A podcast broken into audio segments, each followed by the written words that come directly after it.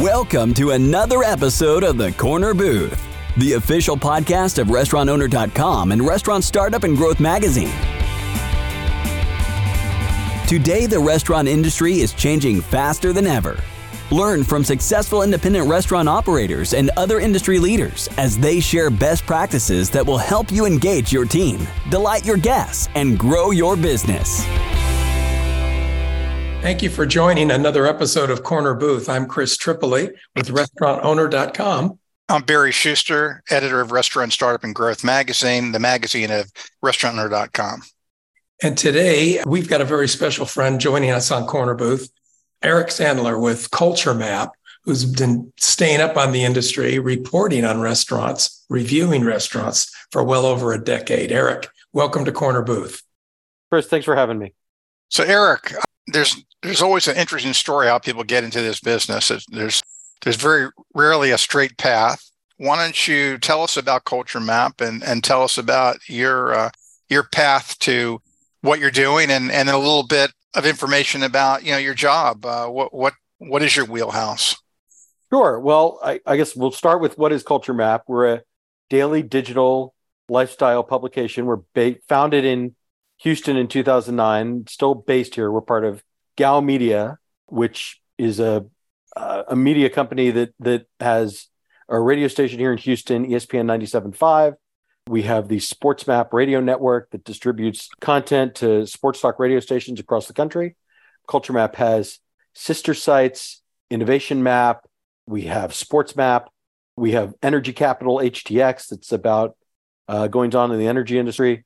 So, you know, we've got a lot going on here at Gow Media. And, and Culture Map is really kind of what's what's happening in the city. You know, so obviously I cover bars and restaurants, but but we, you know, we cover the art scene, we cover trends in fashion and design. We have a we dabble in real estate, you know, mostly uh, you know, homes for sale and, and home design trends. So, you know, the whole the whole art scene, concert reviews, weekend happenings, you know, it's it's it's good news, right? It's it's it's a pretty upbeat, pretty enthusiastic kind of look at the life of the city. So, you know, in any given weekend, we could send you to like a barbecue festival or you know a movie premiere or uh, an art exhibition or you know like a, a big event like you know a, a, prominent band coming to town or the art car parade or or any of that stuff so it's uh it's a diverse you know set of topics that we cover and you know our readership is basically everybody uh, at least as far as i can tell based on the people who come up to me when i'm out in public so you know my my mother's friends read it and and ask her to ask me for restaurant recommendations. And then I have a 19 year old uh, intern that's been working with us this summer who followed me on Instagram before she started working for us. So I, I think that's a pretty good sign. Yeah, got everybody covered. And and your role is restaurants and bars and so forth. Is is it reviewing? Is it interviewing? Is it finding hidden gems? Well, it's a, it's a little of everything. I'm, my title is food editor, mm-hmm. uh, but but really what it means is that my my primary job is reporting and and we are driven by the news of the day restaurants opening restaurants closing we track you know various trends if you know some dish goes viral on tiktok or instagram or, so, or some other social media platform and a bunch of restaurants start making it you know we'll tell you where you can get it. You know we i'm very engaged with the pop-up scene. And so i try to stay really current on you know the latest most interesting pop-ups. That's something that's kind of come out of the the pandemic. So so guiding people to those kind of very unique and special experiences is a big part of it. You know we'll give you new restaurants to try with some kind of opinion about not not really a formal review but just kind of here's what to look for here's here's maybe a dish that we didn't like as much so maybe don't get that get this instead and then on top of that i, I do a weekly podcast that takes a look at some of the news from the restaurant world. I do an audio restaurant review with a friend of mine who who goes and eats with me, and then we we break it down and talk about what we liked and what we didn't. And then I do an in depth, roughly half hour interview with someone from the restaurant scene. And I've had I've I've had everybody. I mean, I've I've had Chris Shepard. I've had uh, Justin. You came on and did 40 minutes with me about the Bear season two.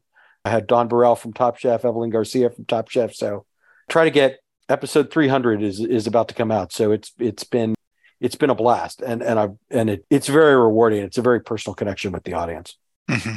So, have you had a, a, personal connection with the food industry? Were you a culinary background, restaurant operator, uh, that kind of thing before Culture Map nabbed you as their food editor?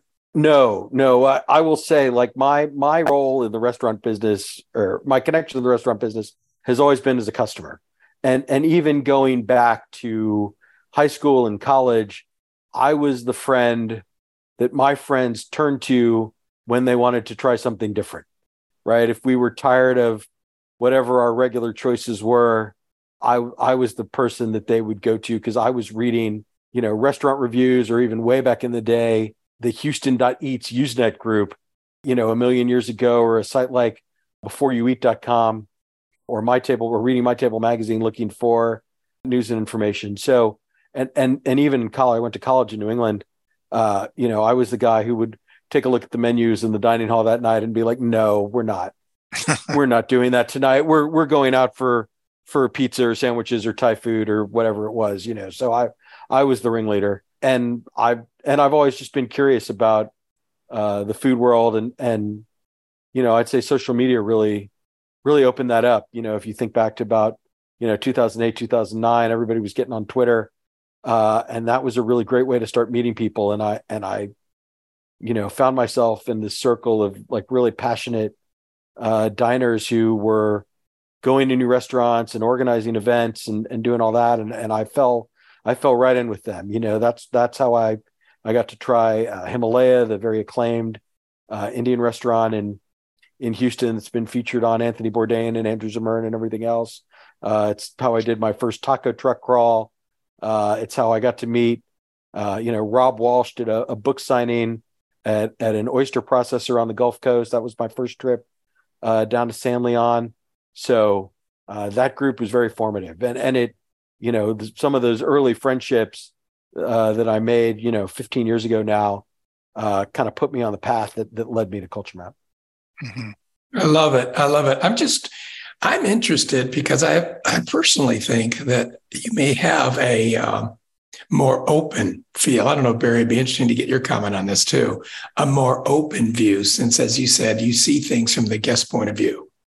Uh, having somebody be basically a professional guest might have a completely different point of view than what the industry has had for so many years, which are typically trained writers who have culinary background or former chefs that see things in a particular point of view. And then we send them out to report. Right. I I mean, I consider, you know, every now and then we'll get some pushback from people in the restaurant business. Oh, you know, you should only you should report about closings or you shouldn't criticize or you shouldn't do this, you shouldn't do that. It's, you know, our audience is the consumer audience. And and really it's guiding guiding them in a positive way uh, to good experiences is is really what I sort of consider my role to be, you know, and and so you know, I don't I don't really think you you have to have formal culinary training to to understand that perspective. And and you know and but but at the same time i mean i you know i seek out the opinions of uh, professional chefs or people who've worked front of house or or owned restaurants or consulted on restaurants. So you know i i i try to incorporate that perspective as much as i can but it's not um you know that's, that's, that's certainly not my perspective. It's not it's not who I've ever claimed to be. Uh, but I, I will say, you know, over you know 11 years of professional food writing, I, I do think um, I, I I think I understand where a lot of my friends in the restaurant business are coming from. I think I'm I think I'm pretty sympathetic to their perspective, even if we don't always agree. So you're an editor for what sounds like a, a very popular media, and you got a broad demographic. Uh, you're really in a position to um, shape uh, attitudes and and and culture of a big major city. So there's some real value in my perspective if, if you're writing about my restaurant. And the question I'm getting at, and I'm hoping you can help out for our listeners who are seeking best practices on how to get the attention of people like yourself. Um, you know, how how do they do that? I, I can tell you that I know restaurants in my in, in my metro where they're good restaurants, but sometimes the attention they get is maybe more of a factor of the quality of their PR firm than than anything else, if that makes sense. So, you know, what what what gets your attention? What what what things do operators do well to get your attention, and what things do operators not do well that would have you say, "Listen, I'll, I don't. I think I'll go to the next place."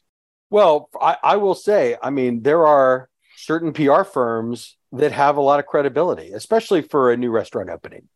Right? There are, um, you know, when we're trying to decide sort of what to cover or where to go or what to talk about. You know, I, I have a history with some of these firms, and if it's it's a a restaurant I've never heard of, it's like, well, most of their other clients are places I've really enjoyed. So, you know, this is probably significant. This is probably worth paying attention to. You know, I think I think understand understanding what kind of each publication is looking for and and really tailoring your, you know, if you're if you're not gonna if you're not going to employ a publicist, right? Understanding uh you know who who your audience is or what the publication is uh, and and tailoring your pitch to kind of suit them uh, is is your best approach, right? So you know, for Culture Map, really like new is what drives us. And so you know, if you're a legacy restaurant uh, with you know ten years in your market, uh, congratulations on all your success. But you know, we we probably don't have anything to say about you that would be new or interesting to our readers, right? If you you you you know you want to get our attention, you basically have to open a a second location or or something like that. You know, for for new restaurants, you know, you know, for for Houston especially, there are there are certain neighborhoods that are are very popular for dining. Uh, so if you're if you're opening in one of those neighborhoods, uh, we're very likely to be interested. If you're, you know, a, a chain restaurant or a, a corporate owned restaurant, and you're opening out in one of the far farther suburbs, uh, you know, maybe not. But um, but you know, independently owned, chef driven, uh, those kind of places are always interesting to me, and it and it really doesn't matter, uh, you know, what part of town that happens with. I, I know you've got a national audience, but you know, Houston, you know, what what we consider broadly defined as Houston extends about 40 miles from downtown in any in basically any direction. So, uh, you know, we'll we'll find you. Uh, and and you know, we had a a, a Malaysian restaurant in Katy, uh, which is about I don't know 25 miles west of downtown, that got a James Beard Award semifinalist nomination a couple of years ago uh, because it's great and because they were really persistent in building a following and bringing people out to try them and see what they've got going on. And it and it led to enough acclaim that they they got that recognition and they've been featured in the New York Times and everything else. So you know that's a that's a huge win uh, for an independently owned restaurant uh, in a suburb, and and you know, so it, it can't happen. Uh, you just have to be you have to be compelling, and you have to be uh, persistent. I like that point. In fact, I'd like to underline that just a little bit more because I know our listening audience uh, uh, will always feel like maybe they should have more positive reporting. They should be getting more attention. Uh, and then they read or they hear attention being given to somebody who's new. Um, and their their comment is probably, "Gosh, I read about that, but so what? My my homemade jalapeno fettuccine is a much better pasta than theirs. How come I'm not getting attention?" And if I understood you correctly, we should be counseling them more on the need to be fresh, be new, create interesting things that you can then look at and report on. Just because we have a really good recipe and we've had it for years and years and years isn't necessarily compelling enough for somebody to talk about again. Right. I mean, I'm, i mean, we can be very specific because there was something that happened this week in Houston. There's Pizzitola's Barbecue is an almost 90 year old barbecue restaurant. Yes. They celebrated their 88th anniversary this week and you know restaurant anniversaries that aren't that don't end at zero or can be maybe that that's not as compelling uh, but they introduced a smoke a smoked bone-in six pound beef shank. And visually it's stunning. And it's and it's it's an unusual cut that kind of harkens back to you know that kind of caveman Fred Flintstone aesthetic. Uh, so it wasn't it wasn't something that I picked up for Culture Map, uh, but I know you know the Houston Chronicle picked it up. I, have seen it other places, uh, and so you know if you can if you can make a splash with something like that, then you know more power you know more power to you. But but it's got to be there's a novelty uh, in something like that. It's it's very eye catching. It's very compelling, uh, and that you know that that makes all the difference. Mm-hmm. So even an established restaurant can uh, grab some headlines if they they do something a little different and and uh, exciting, I guess. Yeah, it, it takes a little bit of a stunt, but but it it can definitely happen.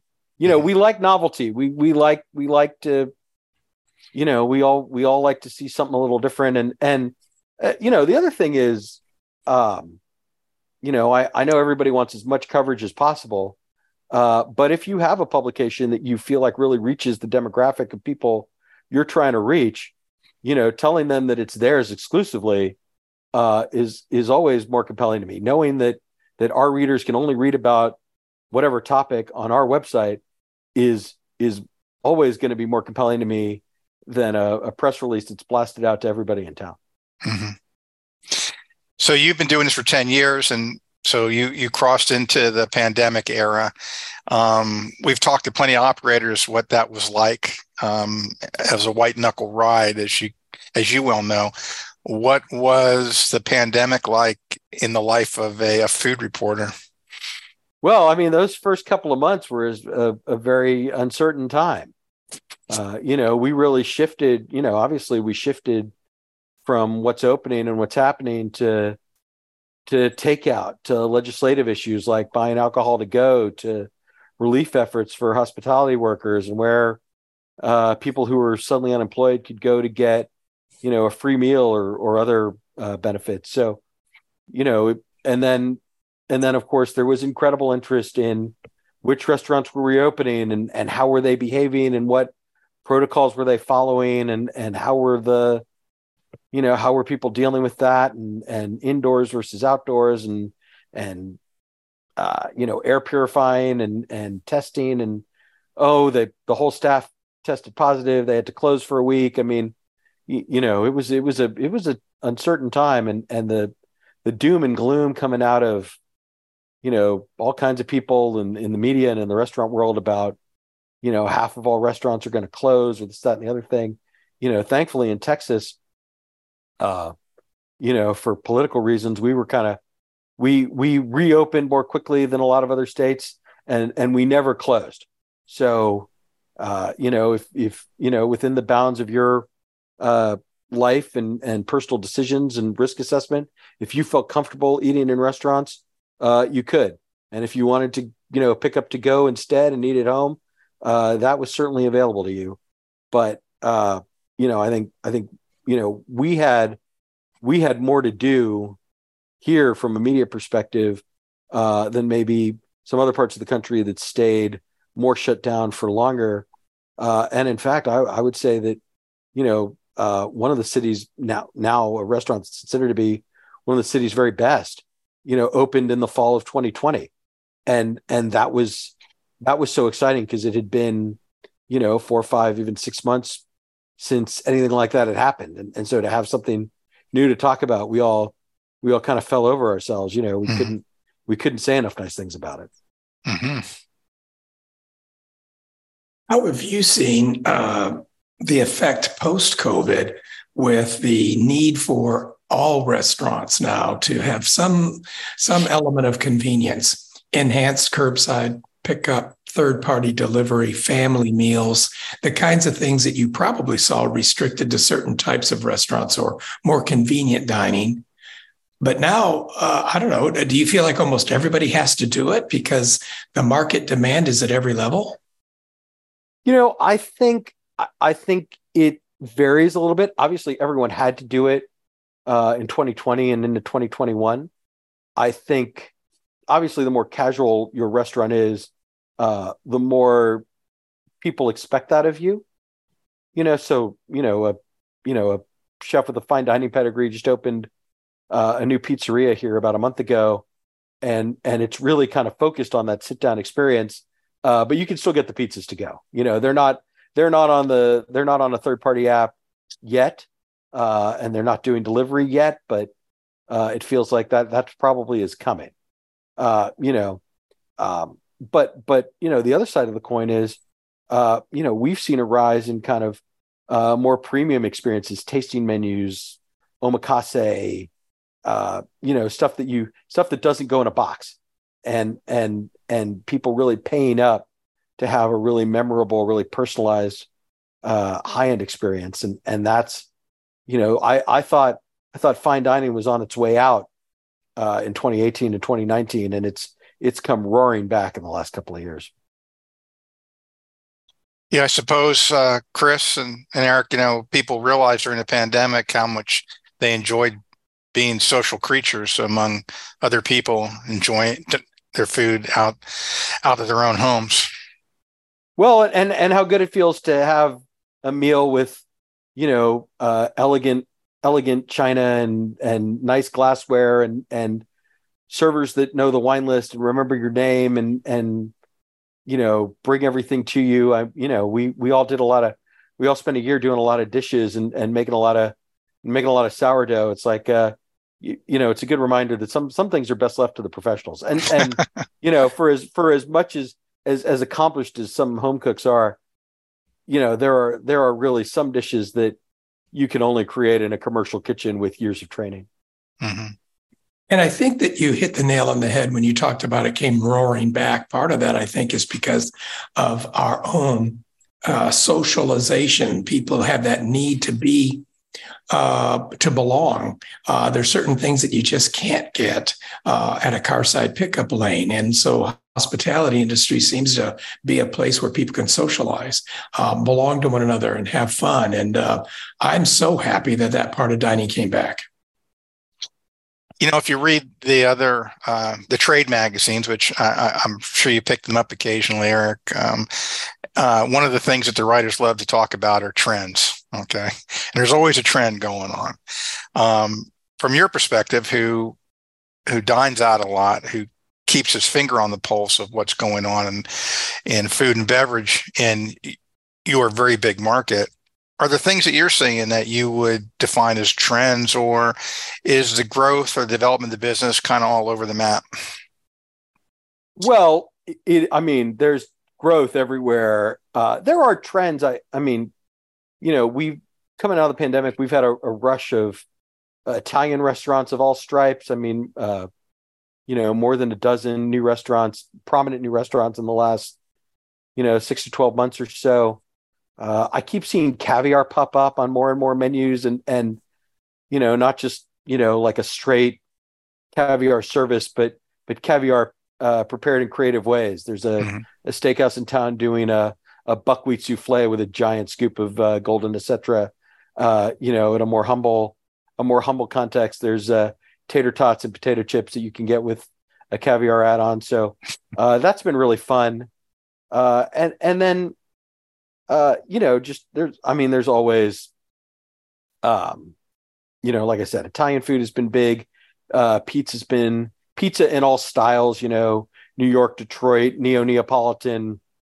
Uh, we're about to get our, our, our first really prominent, uh, Chicago tavern style place, uh, from a, from a really accomplished, uh, chef. So, uh, you know, that, that never ends. And, uh, you know, Chris can tell you, I mean, we are, we are absolutely, uh, just buried under the way the smash burger trend, and, and, that shows that shows no signs of slowing down. Uh, and and and I get that to a certain extent, right? Because it's a very like elemental burger experience. You know, they're they're the smash patties are crispy from a from an operator's perspective. They're easy to cook. You're not it's it's not a question of whether it's medium or well done or anything else. They're they're they're kind of done when they're done uh, and it, and it's all about kind of that gooey cheese. They don't need a lot of toppings.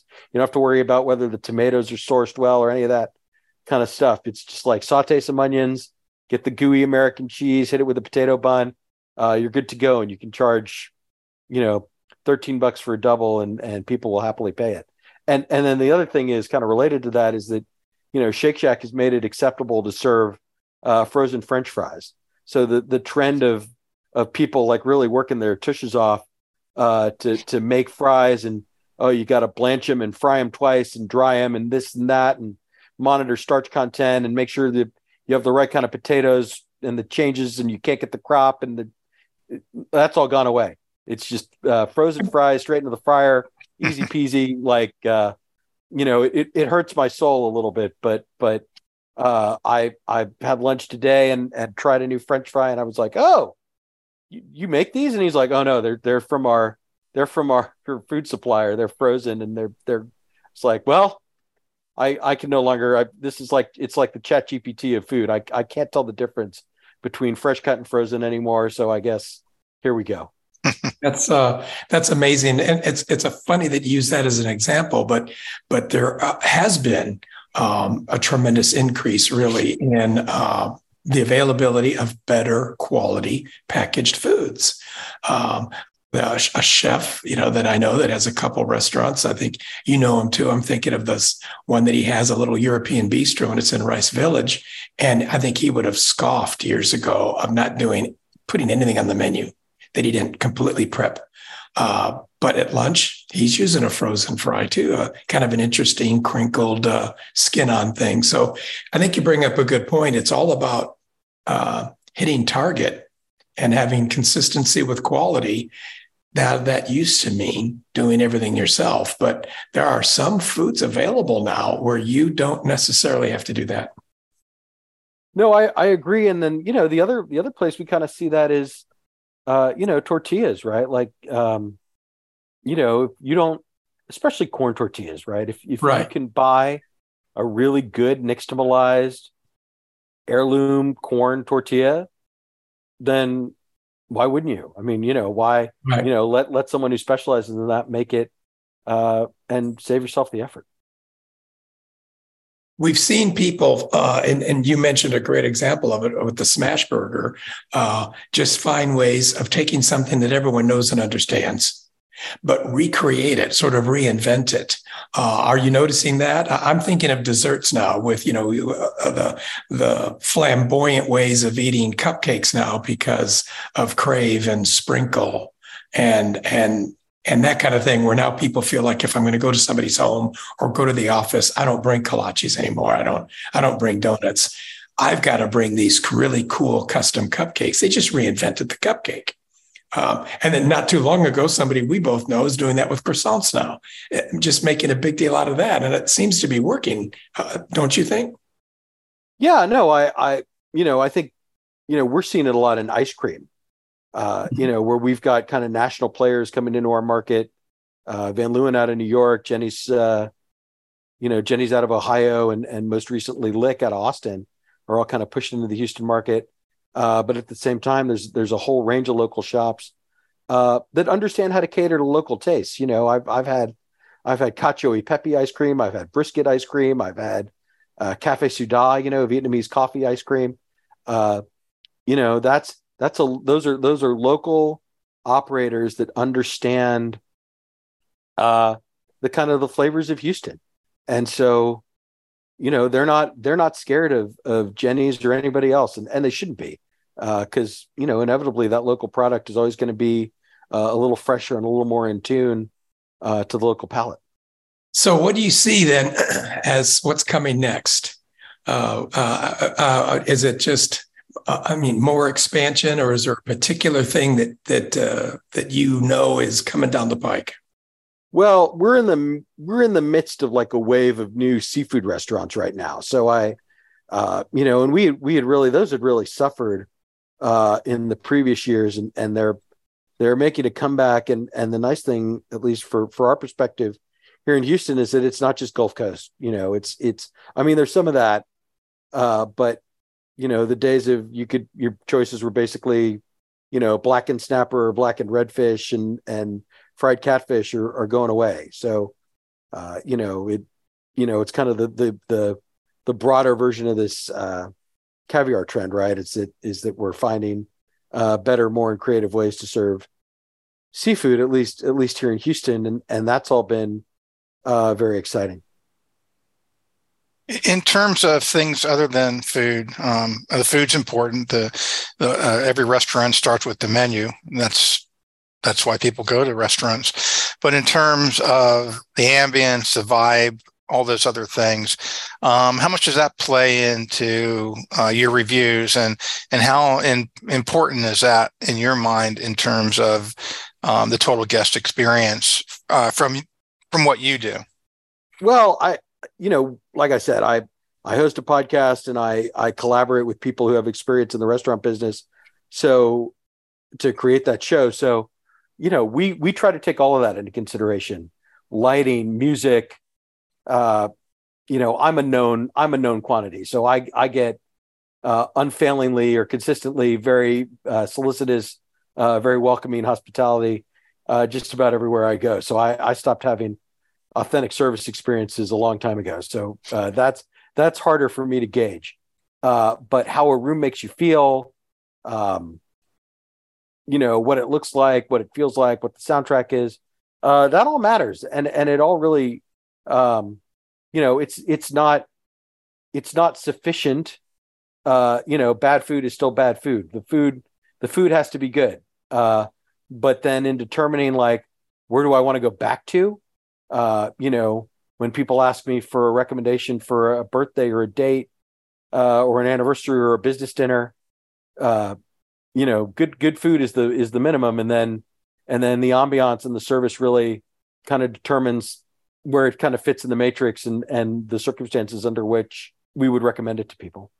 On the beverage side of things, uh, the craft beer, uh, craft craft liquors, the uh, craft cocktail scene, where's that going? I mean, for a long time there, we really had a lot of focus on on the craft brewery uh, market because uh, some of these places are real anchors for other hospitality experiences in their market.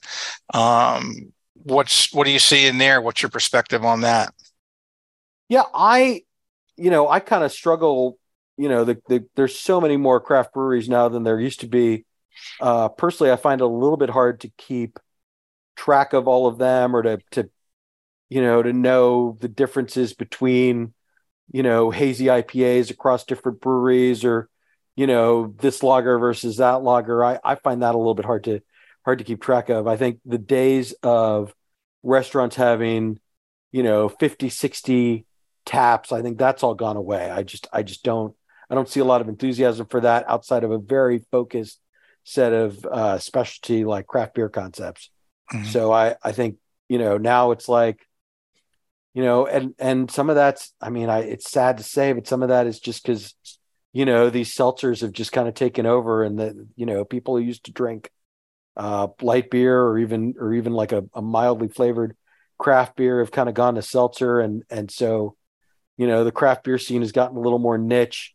Uh you know what we're seeing uh you know it's not it's not big breweries anymore. It's it's kind of smaller uh neighborhood focused that are basically they're basically just neighborhood pubs that serve beer that they brew in house and and so that's uh you know and, and hopefully they have food right? Like that they'll kind of need mm-hmm. that that component too. So you know i i i'm not going to say i'm not going to say craft beer is dying. I, I don't feel that way. I still you know i i think you know the the established craft breweries still have uh very devoted followings. I i you know i'm not drinking uh macro beers you know when i'm when i'm at a local restaurant right if you're if you're sourcing if you if you pride yourself on your technique and your seasonal locally sourced ingredients and you better be serving you know locally brewed craft beer alongside it and and ideally you know locally roasted coffee for dessert uh, and all that. But uh, it's it's just not the focus in the same way that it used to be.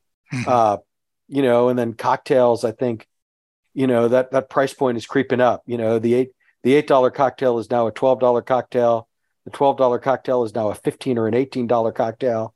And, and I really wonder, you know, it's, it's punitive. Uh, you know, at some point it just gets to be, it gets to be too much.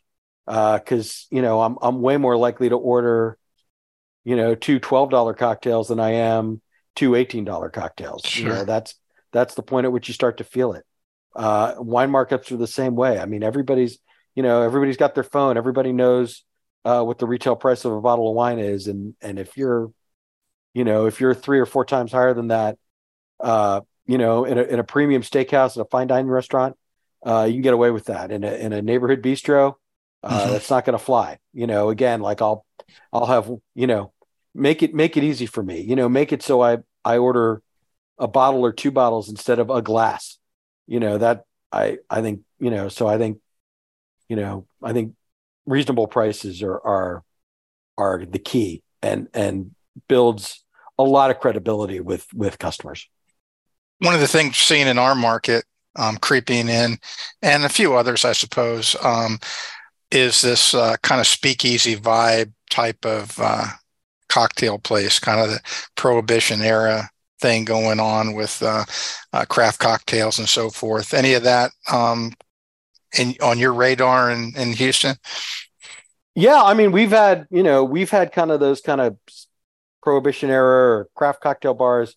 Uh, you know, we've been kind of in the middle of that for uh, close to 15 years now, and and uh, you know what's funny is it's it's in some ways uh, it's going the other way. You know, the days of people being willing to stand around for five minutes while the the bartender very expertly pours and shakes and tinctures and uh, garnishes and all that stuff. You know, it's like figure it out. You know, make the syrup. Figure it out. Figure out a way to get it to me in two minutes. You know, make the syrups in advance. Uh, put it on draft if you have to. Uh, you know, we still we still want. I mean, we still want that craft ethos, right? We still want uh, fresh juice. We we don't want mixes. Uh, we want spirits we've heard of. You know, nothing in a nothing in a plastic bottle that's not going to fly anymore. Uh, but but figure out you know figure out how to make a great frozen. Figure out how to make a great draft cocktail uh, and then you know prep your prep your garnishes so that it it can be served uh, more expeditiously because again uh, there's only there's only so many bars in any city I think that are allowed to be like real fussy and and uh, you know and that that attitude uh, that 2010 attitude of like uh, we're not going to make you a vodka soda you know you should be ashamed of yourself for wanting a you know for wanting a Tito's and tonic or whatever uh, that's all gone away. You know you mm-hmm. you know there's a there's that that that has shifted back to the customer now where uh, i'm not going to say the customer is always right. We we all know that that is that is definitely not the case. Um, but but you know finding that happy medium between knowing what you are and doing what you do and doing it well uh, while also accommodating you know people who may not who may not be who may not want that full experience but they they want to be in your environment but may not want you know, but they still kind of want what they want. Uh, you know, finding that compromise, I think, is really important. Boy, I think I think you're right on target there, uh, and I'm so happy to hear you say that because I think you're right. I mean, the customer isn't always right, but that's not the point. Customer is always the customer, and I think you're reading the market that way. That uh, people are wanting everything that you're mentioning but but from a staffing point of view and from a restaurant management point of view we almost seem like sometimes we're stuck in trying to do something that is either more unheard of or a little bit more difficult, uh, thinking that the customer is going to understand and appreciate it. So you're sitting at the bar, and all of a sudden somebody wants to do some light smoking of their garnishments, and they just added another minute to your cocktail, and uh, and, and I don't think the customer perceives value in that anymore. So it's nice to hear that your point of view uh, is that uh, we might be going too far uh, and, and expecting everybody to spend 15 to $20 for a drink because it's handmade this and fresh made syrup and smoked garnishments might be a little crazy. Well, or, or even just, you're, and you know, if you're using like a really premium spirit, uh, you know, let's let's find find the less expensive tequila. Like I I don't need I don't need, you know, super fancy extra añejo tequila in my margarita. You, you know, like um like regular, you know, regular blanco, uh fresh lime juice, uh, you know, that you know, that that's good enough for me uh most of the time. And then if I want that more premium cocktail experience, uh, you know, certainly there are places in every city that get to do that. And and again, if you have a vision for how to create that and to make it really special, uh, then you know, go for it. But but understand that, you know, there's there's only so many places I think that that people will really uh, support. You mentioned how you're a recognizable entity, and I would imagine other people that do a lot of review and reporting are in their communities. Um, so when you are trying to judge more of the hospitality factor, do you send other people in? Or I mean, I don't want you to give away secrets, but do you tell other people to go on in and give you? well, I don't. I mean, I don't. I don't send people per se, uh, but other people like to tell me about their experiences you know i'm i'm very engaged on social media. I have a, I have a pretty substantial uh, instagram following. And anytime i post that i've been someplace i get messages from people uh, about what they think. You know i try to stay engaged um, you know facebook has these uh, groups that are devoted to conversations about local restaurants. Uh, you know you'll see me pop up in there uh, from time to time or you know i i post much less frequently than i read because i am I am sort of curious to sort of learn about uh, people's experiences, and so I, you know, and and you know, when I'm at a restaurant, I I do try to observe. You know, I make sure that, you know, I know that we're getting, I know that we're getting special treatment, but I I try to make sure that the, you know, from what I can tell, at least that the treatment being afforded to other diners is at least, uh, you know, consistent, if not quite at the same level as what's being offered to us. Well, I like it. I, I like what you do. Uh, I'm I'm I'm a follower. I'm a am uh, a fan, uh, and I like uh, uh, and I think that if every community follows the principles that you talked about here, local taste ruling, and the idea of trying to report on all happenings, uh, which are sometimes very positive openings, sometimes not so positive closings. But in order to keep people properly informed to do all of that, that means everyone needs to be learning about the, the taco throwdown as well as the fine dining. And you're all over the place. I, I, I hear that. That's wonderful. Well, thank you. I mean, that's the goal. You know, it's it's a big city, it's a diverse city, it's a spread out city, and you know nobody can get to everything and nobody nobody can go to every restaurant. I do my best you know i, I try to stay engaged and and listen to people you know and and find out kind of what where they're going and what they're excited about. And if it wasn't on my radar then you know i'll round up a friend or two and it's like all right let's go you know let's let's see what the hype's all about. So uh that that's the goal you know it's to be as authentic and and wide ranging and consistent as possible. To that point i i once had someone uh say to me i hate every restaurant you like and I said, that's that's then think about how much money I could be saving you. You know, just lean into that. And and if I like a place, don't go. Just save yourself the effort. So we used to ask this question to a lot of our guests, but it'd be particularly interesting for you because you eat at a lot of different places and and you're obviously familiar with a lot of different styles of cuisine. And without mentioning any particular concepts or restaurants or brands, um, that day when you really need that comfort food, that you really like and, and you got to have it that day and it's it's just the right thing for you. What's your go-to? It depends so much on what i haven't had recently or just what i've been craving. I mean you know a couple of weeks ago it was a sunday morning uh feeling a little hair of the dog and all in the only thing i wanted in this world uh, was a bowl of pho. And it did not matter that it's 95 degrees in the shade in houston in the summer. Uh, hot noodle soup was the only thing that that occurred to me. Mm-hmm. Uh, and at the same time, you know, I, I grew up here. I've lived here my whole life. So there are there are certain legacy dishes. There's a uh, there's a certain spinach pizza at a, at a local pizzeria twice a year, right? That you know, it's like, all right, like, this is this is my night. I'm I'm I'm getting that delivered. Mm-hmm. Uh, you know, but then if I haven't had barbecue in a while or Tex-Mex or or or a really great steak, it's like, you know, it it just depends. Sure.